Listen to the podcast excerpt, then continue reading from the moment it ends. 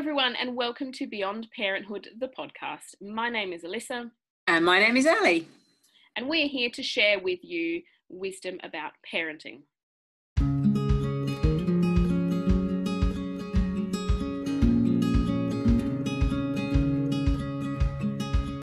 We thought there was no better place to start than our first podcast, than the foundation, I guess you will, of everything that we do as professionals and also as mothers, and that is respectful parenting. Just to uh, start us off, I thought I would read a quote from Magda Gerber, who is the founder of Respectful Parenting. So she says, We not only respect babies, we demonstrate our respect every time we interact with them Respecting a child means treating even the youngest infant as a unique human being, not as an object. We we so often view babies almost like they're robots in a way. We we get this um, very strict timeline of well at this age a baby will do this and at this age a baby will will do that. And if we were to apply that same logic to adults, we would think it was, you know, a load of rubbish if you were to say to every 42 year old, you're 42, so you're going to eat breakfast at this time and you're going to go to bed at this time and you need to sleep for this many hours because you're 42 years yeah. old. They would think you're off your rocker. But absolutely, with babies, we think they are these little robots that fit into this this mold, and we also, I guess, the other thing that I take from from Magda's words there is that we're we're treating babies as if they don't have any will or thought of their own you know i mean? And yes and when we look at infant development we know that their brains are nowhere near as as sophisticated or capable as ours but they still are very capable. You know they're starting to learn to communicate and learning to you know over those first sort of 12 months they're starting to develop that sense of of individuality. And we really need to kind of embrace that from the beginning that a newborn is not just a little robot that cries when it's hungry I'm not sure why, but I think as a society we've kind of got worse at this, not better. um, I think we've kind of gone very much um, towards treating them as, like you say, an object and not as a human. Um, just the whole the whole process of of when you have a little one, and I think it really helps if you can get that connection early on and understand that connection and and do things with your little one to to make sure they are part of you because um, essentially that's that's what they are. They're not a thing. Uh, they are part of you, and they're a human. And I think we don't often give babies and young children the credit for all the amazing things that they can do and all the amazing things that their development encompasses. And uh, often it's a rush to get to the next developmental stage. What's the next leap? What are they going to be doing next? And we just lose that focus on actually let's just concentrate on the here and now and, and what we can do for that that little human now. I, I wonder as well whether a lot of it is becoming worse as we lose that instinctive parenting. We as we start to move away from you know we're, we're all parenting on our own. We're parenting in isolation now. We don't have the same family close by and the community and the the intergenerational community raising our children, mm. we're really losing the instinctive parenting. We're not getting those skills passed down from our mothers and our grandmothers. So we're turning to books and we're turning to the internet. And and a, you know, a book can't describe to you an instinct. It can give you a routine. It can give you a schedule. It can give you a milestone, and everything's very black and white.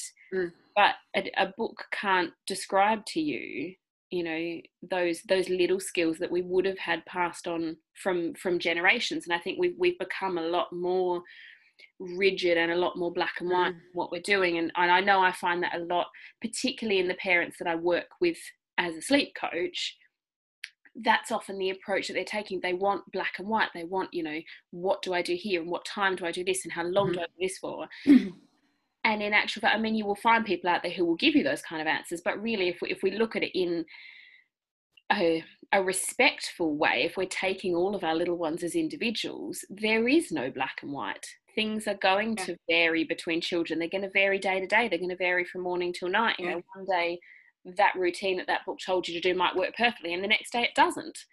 I agree. I mean i think that community bringing up a child you know that that has disappeared. Um when I talked to my mum and you know we were talking about play dates and she sort of said oh we never had play dates you know when when you were little. You know, if I, she said, if I had to go to the dentist, I'd just, you know, knock on Susie's door next door and say, oh, Susie, you know, will you look after uh, Ali for a bit, you know, because I like I need to go to the dentist. It wasn't like a thing in a diary and a schedule and a we have to meet at a soft play centre and all of those things. You know, they didn't exist. They just kind of just got on with it and actually lived in each other's houses. I think quite a mm-hmm. bit uh, in the street. Um, it, it, it's a massive change, and I think we've lost we've lost so much from that. Um, and I think huge observational things that that you can't get from a book.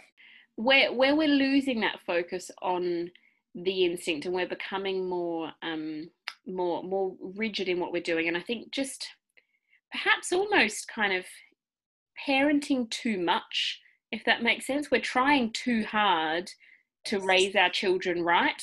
There's there's none of that, and and there's certainly a middle ground there when you look at you know the way that that we were raised or the way that our parents were raised. That There's certainly a, a happy middle there, but I think sometimes we are really trying too hard. We're putting such pressure on ourselves and mm. really focusing on what should my child be doing what should i be teaching them everything's this really active process which when you look at the the principles of respectful parenting i mean when when Magda Gerber first came up with with this concept, you know, she she was an early childhood educator in the US, and and she founded what she called RIE or RIE, which was Resources for Infant Educarers.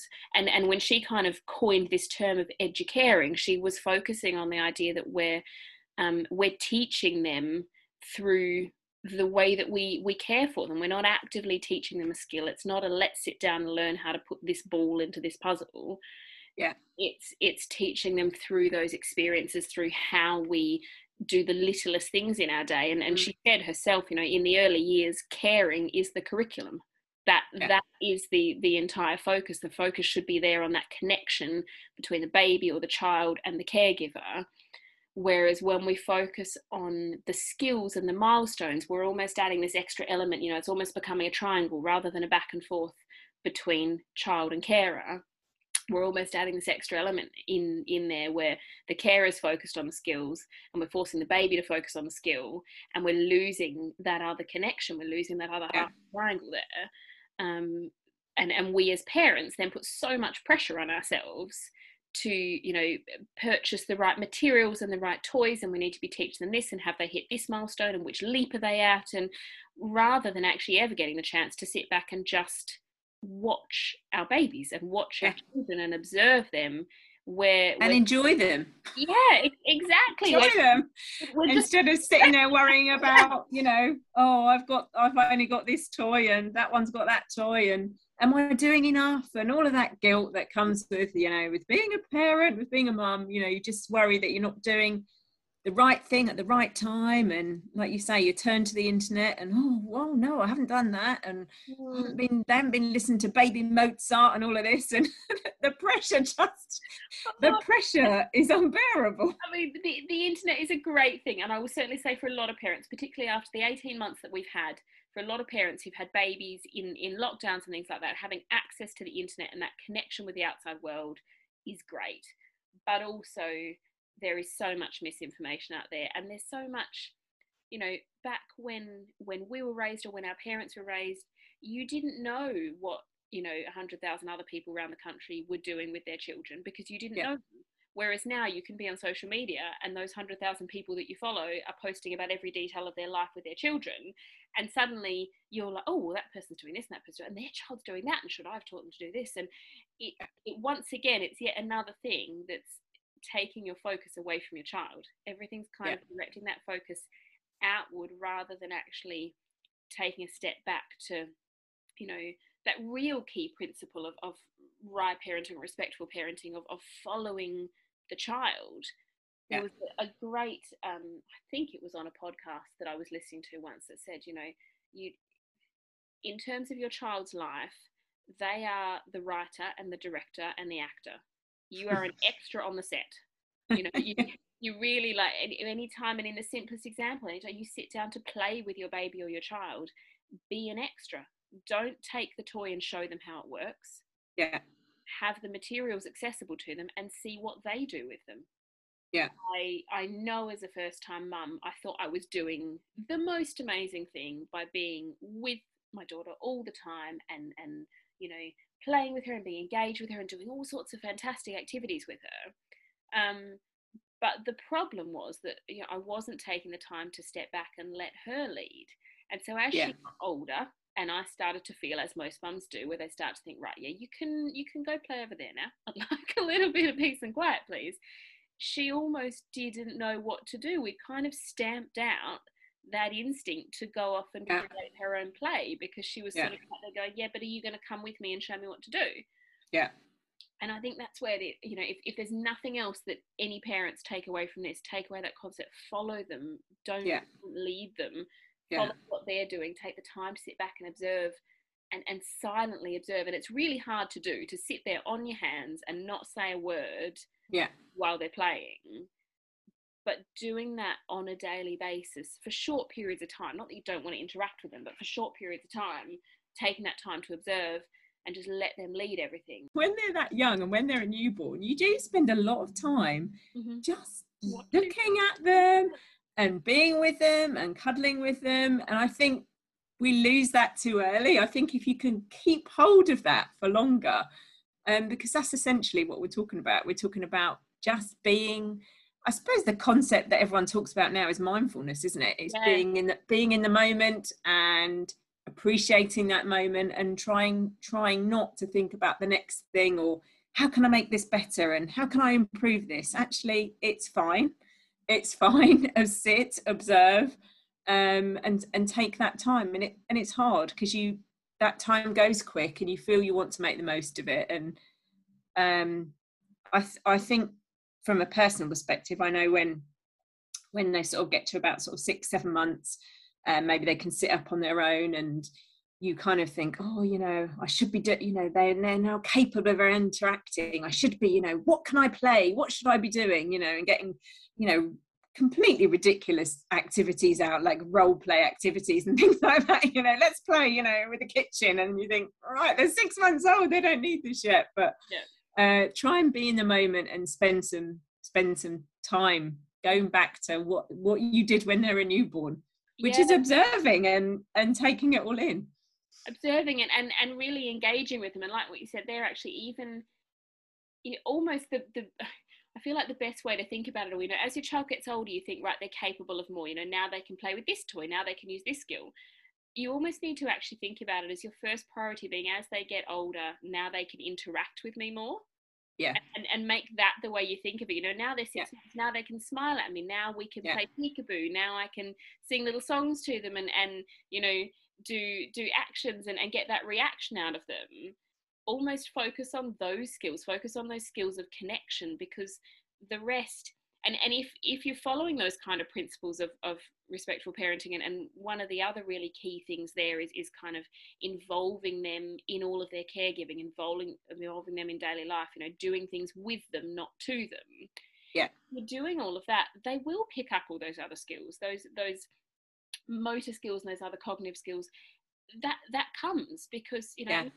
if you were to you know think back years and years and years and years before children had toys and before they had all of these other bits and pieces they just learned by watching the people around them Yeah. they watched Yeah. the adults they watched their family they watched other children they were involved in what was going on and none of them were you know 10 years old and couldn't walk or couldn't talk Yeah. or you know couldn't grasp a cheerio between two fingers I remember I remember years ago watching this incredible documentary and it's before I had children and I, I wish I still knew how to find it actually because it was because now I think I'd have a completely different perspective as well. But it was all about a tribe that lived um, in trees and built platforms up trees. Mm, and they they had a, a basic platform really high up in this tree. I mean we're talking you know probably 20 30 meters. Yeah. but the platform had no edges.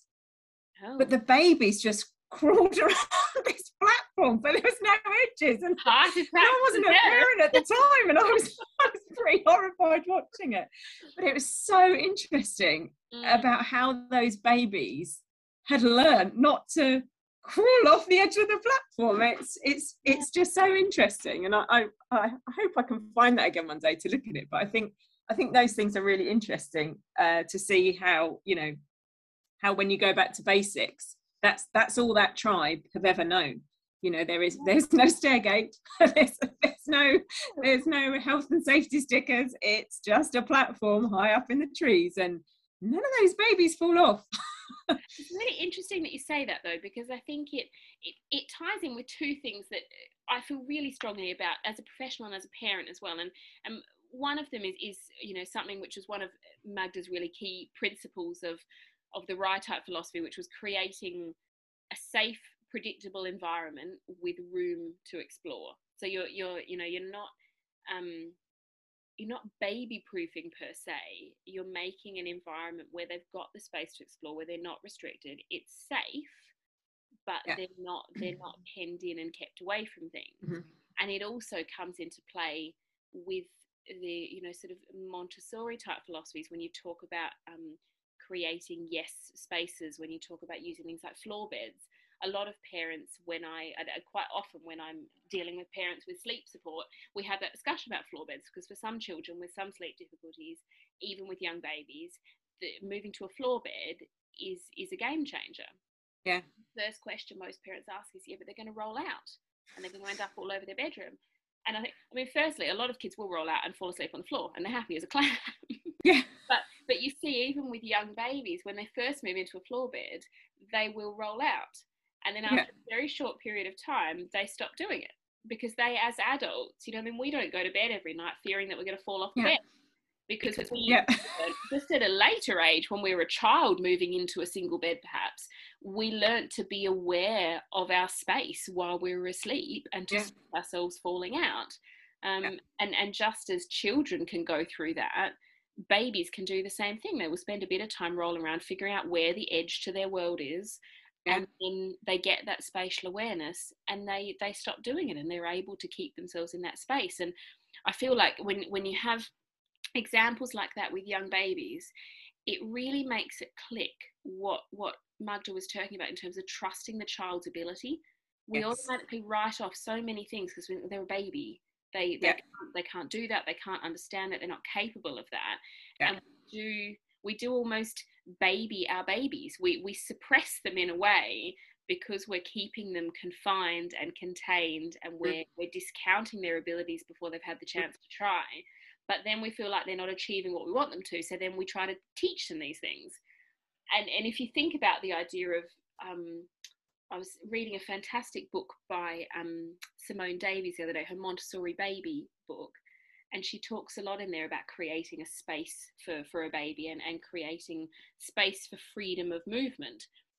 And when we take babies and we put them into um, bouncers and activity centres and walkers and jumperoos and all these little devices that contain them, the biggest thing we do with that is is not not you know it doesn't help them to walk any earlier or stand in their in actual fact research seems to support that it does exactly the opposite but we're we're containing them and we're limiting that freedom of movement. What that baby needs is just a nice soft rug on the floor and yeah. a big open space. Yeah. And and you pop them down and they've got the room to to roll, to sit, to pull up on things, just to explore and and to be and to move around that safe space. When we're containing them in these devices, when we're containing them in cots, even we're limiting yeah. all of that movement for them. Yeah and then it's interesting when I when we when I have a class, you know, and we have sort of some big spaces and it's just interesting just before the class starts just to see how the little ones react and you know they're so happy just mm. Crawling if they can crawl crawl around in a massive space you know like a big hall because that's like often the first time they've had access to something like that yep. or uh you know one of my one of my venues as you know has got a bouncy floor so that's yeah. quite interesting like seeing the uh, toddlers react to the bouncy floor i was reading something quite interesting recently about risk taking with slightly older children and um how we how we need to let them take risks you know and and they will learn and that's something that I've sort of kind of always done with my boys and it's great now because they will they will do things but they've naturally learned to assess the risk of it now which is which is fantastic. I couldn't ask for anything better that they can look at something and that you can see them you know weighing up in their head you know i don't know you know uh, can i do that? And it was really interesting and this article was saying even something as simple as if your little one is climbing up something and it's a safe thing to climb we mm. take for example a soft play. Even by you interrupting and saying oh be careful yeah. you're kind of limiting limiting them already you know and if it, if it is a safe thing for them to do if it's a safe area for them to climb let them climb uninterrupted. And i thought that's really interesting because i wouldn't have seen that necessarily as an, as an interaction that was unnecessary but now i've read it i thought yeah that that's true because they're kind of concentrating and they're taking it all in and then it's not helpful by you saying be careful. Uh, you're kind of yeah and i just thought that was a really interesting take because i never really thought about it like that before before i'd sort of seen that and, and read that read that and i thought yeah actually let if it is a safe thing for them to be climbing let them assess that risk. You you interrupting by saying be careful is not helping the process.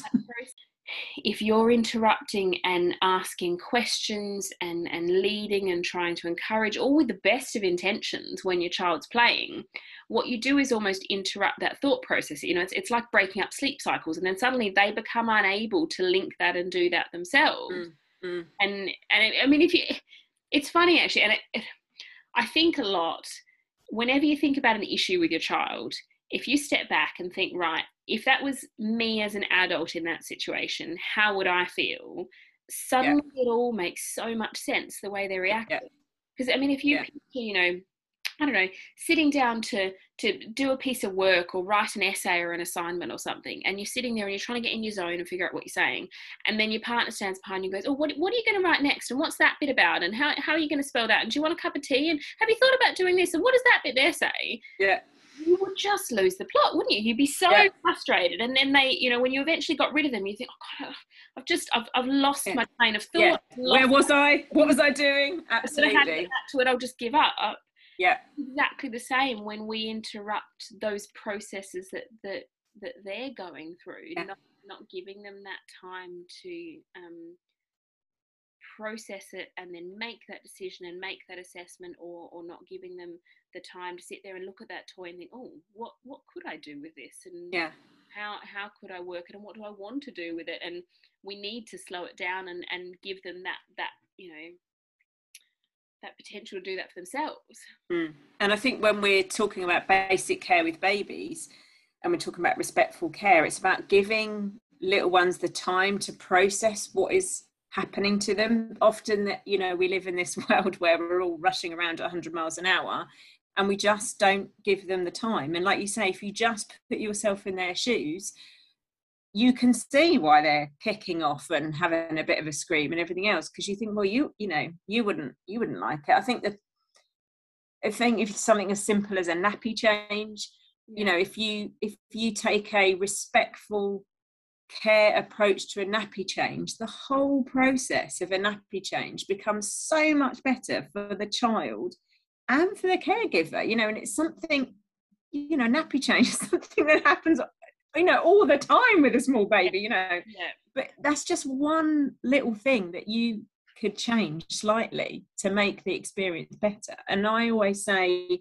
it's around what you touched on earlier it's around the body signing you know the body touching. So rather than just you know right you know uh, we're going to pop you know pop this on and they've got no warning what, what's going to happen. And the example i always say to people is if you imagine you had you know a, a, a, room full of a room full of babies and that baby one of those babies needs a nappy change. You know the whole room knows that baby needs a nappy change. The smell is everywhere. Yeah. That baby may not still at that point in its life realize it needs a nappy change. So mm-hmm. if you swoop that baby up stick them on a cold changing mat take their clothing off take the nappy off freezing cold wet wipe on their bum and they have no idea that any of that was coming. From the moment that you decided to get them and pick them up yeah. they still had no clue. So if you just wind that back and do something simple as telling them you're ready you know if you do any signing you could do the sign for ready. Make sure they can see you. Don't surprise them from behind. You know all these little things if you just break that process down that experience becomes much better. So you're going to you're going to come be you're going to make sure they can see you you're going to tell them are you ready? You're then going to tell them what you're going to do. We're going to change your nappy. You're then going to take them over to somewhere and something really simple is having the changing mat with a with a little muslin underneath it so it's not freezing cold on their back you know all of this like tiny little things. Uh, and again touching where you're going to change um, it just makes it so much better for everyone they know what's happening to them and that that is the thing and you know we we have a bit of a laugh about it but i always sort of say to parents well you know imagine if that was you you know someone's going to come up behind you without you knowing scoop you up when you were quite happy yeah. on the floor playing with what you were playing with they're going to scoop you up they're going to put you on a cold thing, then all your clothes are going to come off, and then you're going to have a cold flannel on your bum. you know, you just terrified. It's horrible. like, what is going on? What is going on? This is supposed to be something that's nice for me. This is horrible. But just taking it one step at a time, and it sounds when you break it down, you, you know, parents might think, oh, I haven't got time to do that. Actually, the process is quicker because you then have a baby who's happy to have those things done, is a lot calmer. You know, uh, there's so many examples I can give where, you know, parents have said to me, Oh, now I've started using the ready sign and cutting down my communication to the real basics. You know, they seem to lay still for a minute for me. And yeah, absolutely, because they know what's happening. They're not worried, they're not frightened, they understand the process. And if you do that every time, mm. then next time it's time for a nappy change they know exactly what's going to happen and and they're prepared for it and it just makes such a difference and and what what you mentioned about the nappy change i've had such a personal experience with with recently with my youngest having been very unwell in hospital and for for a significant portion of the time that he was unwell um once he was sort of aware enough of what was going on around him, he was held a lot and he was with us. And when he was being laid down in his cot in the hospital, it was generally being for a procedure. It was bloods being taken, it was um, IV cannulas being put in. It was these really painful and, and not very pleasant procedures for him. And when we came home, he would not be laid down would not be laid down for a nappy change. Would you associated that with all the yeah, horrible things. Anytime he went from being with one of us to being laid down flat on his back, it was just screaming, screaming, screaming. And the difference that we noticed with him of, you know, laid down and you'd see that, that that bottom lip would go and the whole thing, you could see that it was all about to start. And then I'd say and sign, no, we're just going to have a nappy change. And there was kind of this little moment of, all right, okay, and yeah. and you could see that that difference he wasn't 100% comfortable being on on his back and, and didn't like being there but it stopped that screaming it averted that panic that he was he knew what was going to happen oh oh god i know what's coming and then it was oh no yeah. right this is actually no it's just an nappy change it's okay yeah yeah. And it didn't take very long of doing that for him to respond to that cue and respond to that sign, and then was just yeah. a completely different child in that scenario. Yeah because you know understandably he was frightened but we kind of we we write off the emotions of babies so readily and so many people said to me when he was unwell oh thank goodness he's this young he won't remember it.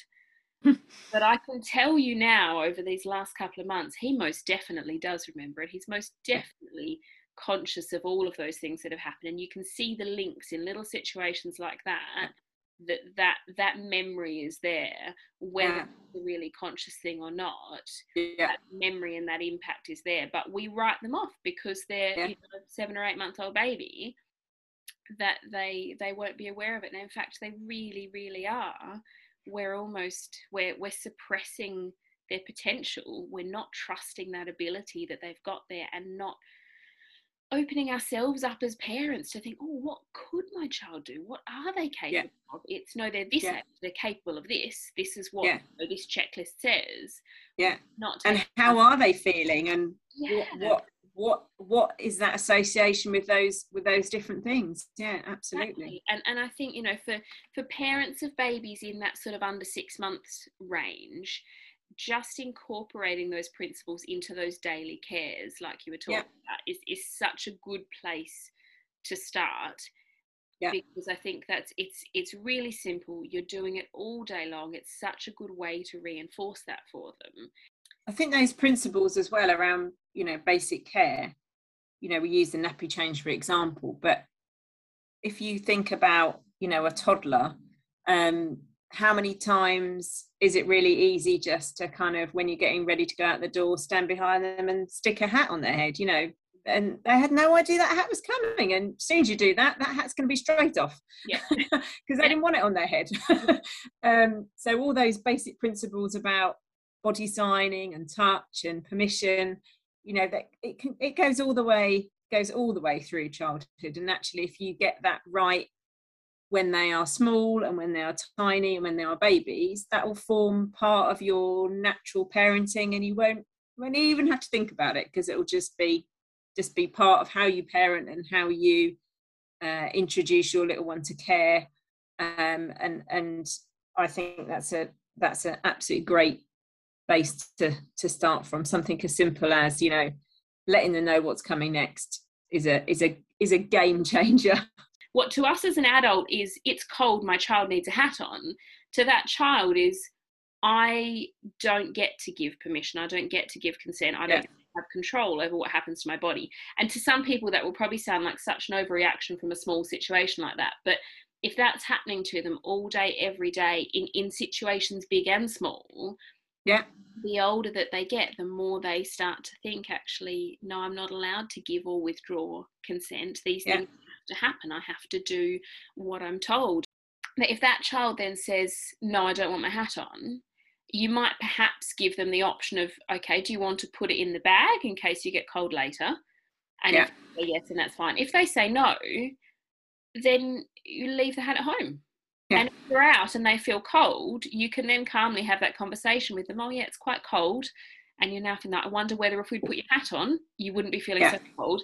And you've completely diffused the situation. It doesn't become this, this, you know, parent versus child and authoritative relationship. There's that respect there that you're you're giving them the information, you're explaining to them your rationale, and you're then trusting them to make a decision for themselves. Yeah. But you're also allowing them to deal with the consequence of that decision. And then Yeah. that learning process that that comes from it yeah than having that that fight that you would Yeah. end up having over the hat Yeah. on and off for the next Yeah. hour. yeah and i think the explanation is absolutely key because you know once again i don't think we give enough credit to our children about how much they can understand um, and that that reasoning is really good because you're you're te- that you know that even the smallest child is able to understand you know like the hat scenario okay you know that that's the decision we're going to have. And and you know you can face the consequences. And um you know I have a lot of that with with my two boys. And you know they do they do learn Yeah. from experience. They do get that wisdom and it might be a bit painful um but they but they do. And it you know and it's great because then you know the next time there's a thought process around it. It's not i'm just using the hat example. I'm just putting in that bag in the hat because mum told me you know it's not it's not that it's like oh yeah i remember last time i didn't want it so i might take it this time and it's yeah it's a great thing to be able to teach to be able to teach young children Every, one of us, even as adults, don't we? We learn through experience. We learn every Absolutely, yeah. anything that's learnt in context and through personal experience is what really, really sticks with us. yeah but for some reason we forget that when when it comes to children don't we? We everything is on our schedule um, Yeah. and it's it's you know what do we think they should be doing? And where should they be going? What's going on? And we're making all those decisions. And i think one of the game changers when it comes to it as a parent though is you think actually this is making your life easier. Because the sooner that you start doing this the less sort of pushback you get and, and i'm not implying in any sense we should make compliant children but you get less of that really irrational pushback because there's that respect there. You're not doing things to them you're doing things with them. You're explaining your reasoning behind it and you're you're trusting in their ability to make a decision for themselves and you're supporting Yeah. them through that process. You're not dealing with all of that that fight almost Yeah. what you want them to do and what they want to do.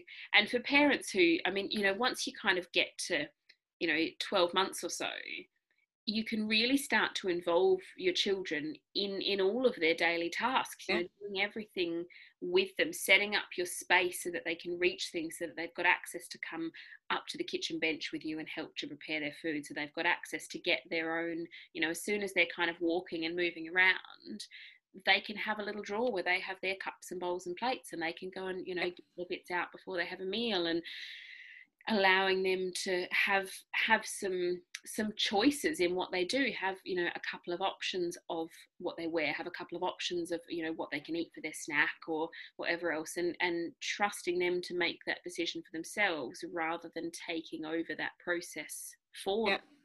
them. Um, yeah. I think choices are so so important and it it can really make a difference. It can really make a difference in a in a child just giving them a couple of options. They really feel they are included and they are part of what is going on. And yeah it it again it's just about having a happy experience for for both parties that are involved. And i think you say about sort of getting to the worktops and things like that you know both my two have always wanted to be you know on the on the worktop on the worktop and you're like oh gosh you know. And it gets sometimes you just think oh i really haven't got time you know it's all that pressure and if i just did it if i just did it it would take me like two minutes. You're doing it it's now 20 minutes but it's so important even if i mean it's my one thing you know i'm a bit of a control thing you know but i just have to let it go and I it's hard it's not a natural thing for me but I know when I do let it go that later on down the line the experience is so much better for everybody. Yeah yeah. Um and I think it's really interesting what you're saying about because my boys always want to be kind of like in the kitchen with me and and doing stuff and it, we were talking earlier about you know accessible things to them and things for them and I think when you look at how a baby sees things uh, and how a little toddler sees things, you can then just sort of again put yourself in their shoes. You know, you're at the worktop as an adult, you can see everything on the worktop. If you've got a toddler, they can see your legs. You know, how frustrating must that be for them just seeing your legs move backwards and forwards and then occasionally getting a glimpse of a spoon or whatever it might be. Um, that must be so frustrating where it's just a simple way of getting them up higher in a safe way so they can see what's going on and and be part of it and let them have a wooden spoon to bash on the worktop while you do whatever you're doing and i think including them is again it's one of those really simple things mm. but we often forget to see what it's like to be in their to be in their shoes and it's a bit of an investment isn't it? Because it comes back to what we're saying about everyone being so busy. Like so often you know, i could have been done with this by now. This would have been finished and the kitchen would have been spotless and it would have just been fine. And it, it, almost at the time it seems easier to not include them. It seems easier to just distract them with something else so you can get that done. And yeah. you get that you're sort of you're investing that time now so that in six or 12 months time you've got a child who can go and get a snack for themselves who can yeah. get themselves a glass of water, who can, yeah. you know, you can be, I don't know, take the example of what we were doing this morning, making pancakes on a Saturday morning, and they can pour in the milk and they can measure in this, and you know, they can pour from a little bottle really gently, and they're able to stir it without the flour going all over the bench. Yeah. But at the time when you start doing that with them, there's there's ingredients wasted and there's flour everywhere and there's stuff spilled all over the floor and you know you've got things down your clothes and you just stand there going oh god I could have just shoved her in front of the TV and done this myself yeah. it's really hard to to pick and choose those times and I think like anything else everything that we've spoken about in terms of this you know there like there is no perfection when it comes to it you're not going yeah. to implement all of these things necessarily all the time. There will be some yeah. times where you think, actually, you know what, we've got five minutes and I need to do this, and I just don't have the time to yeah. have them up here and involved. But yeah. it's more kind of, you know, what you do 90% of the time versus what you do in that 10% that is the bit that's really going to make a difference for them. Um, and, and you're really kind of in investing in, in them then um, them being able to kind of do that later on on their own rather than always needing your input even years down the line when they're capable of doing it themselves yeah Well, thank you everyone for listening to Beyond Parenthood, the podcast, with your hosts Alissa Pemberton and Ali Hobson. If you'd like to know more about what we do, you can head to www.beyondparenthood.co.uk and sign up to our mailing list. And join us next week as we discuss the fourth trimester and the secret to surviving with a newborn.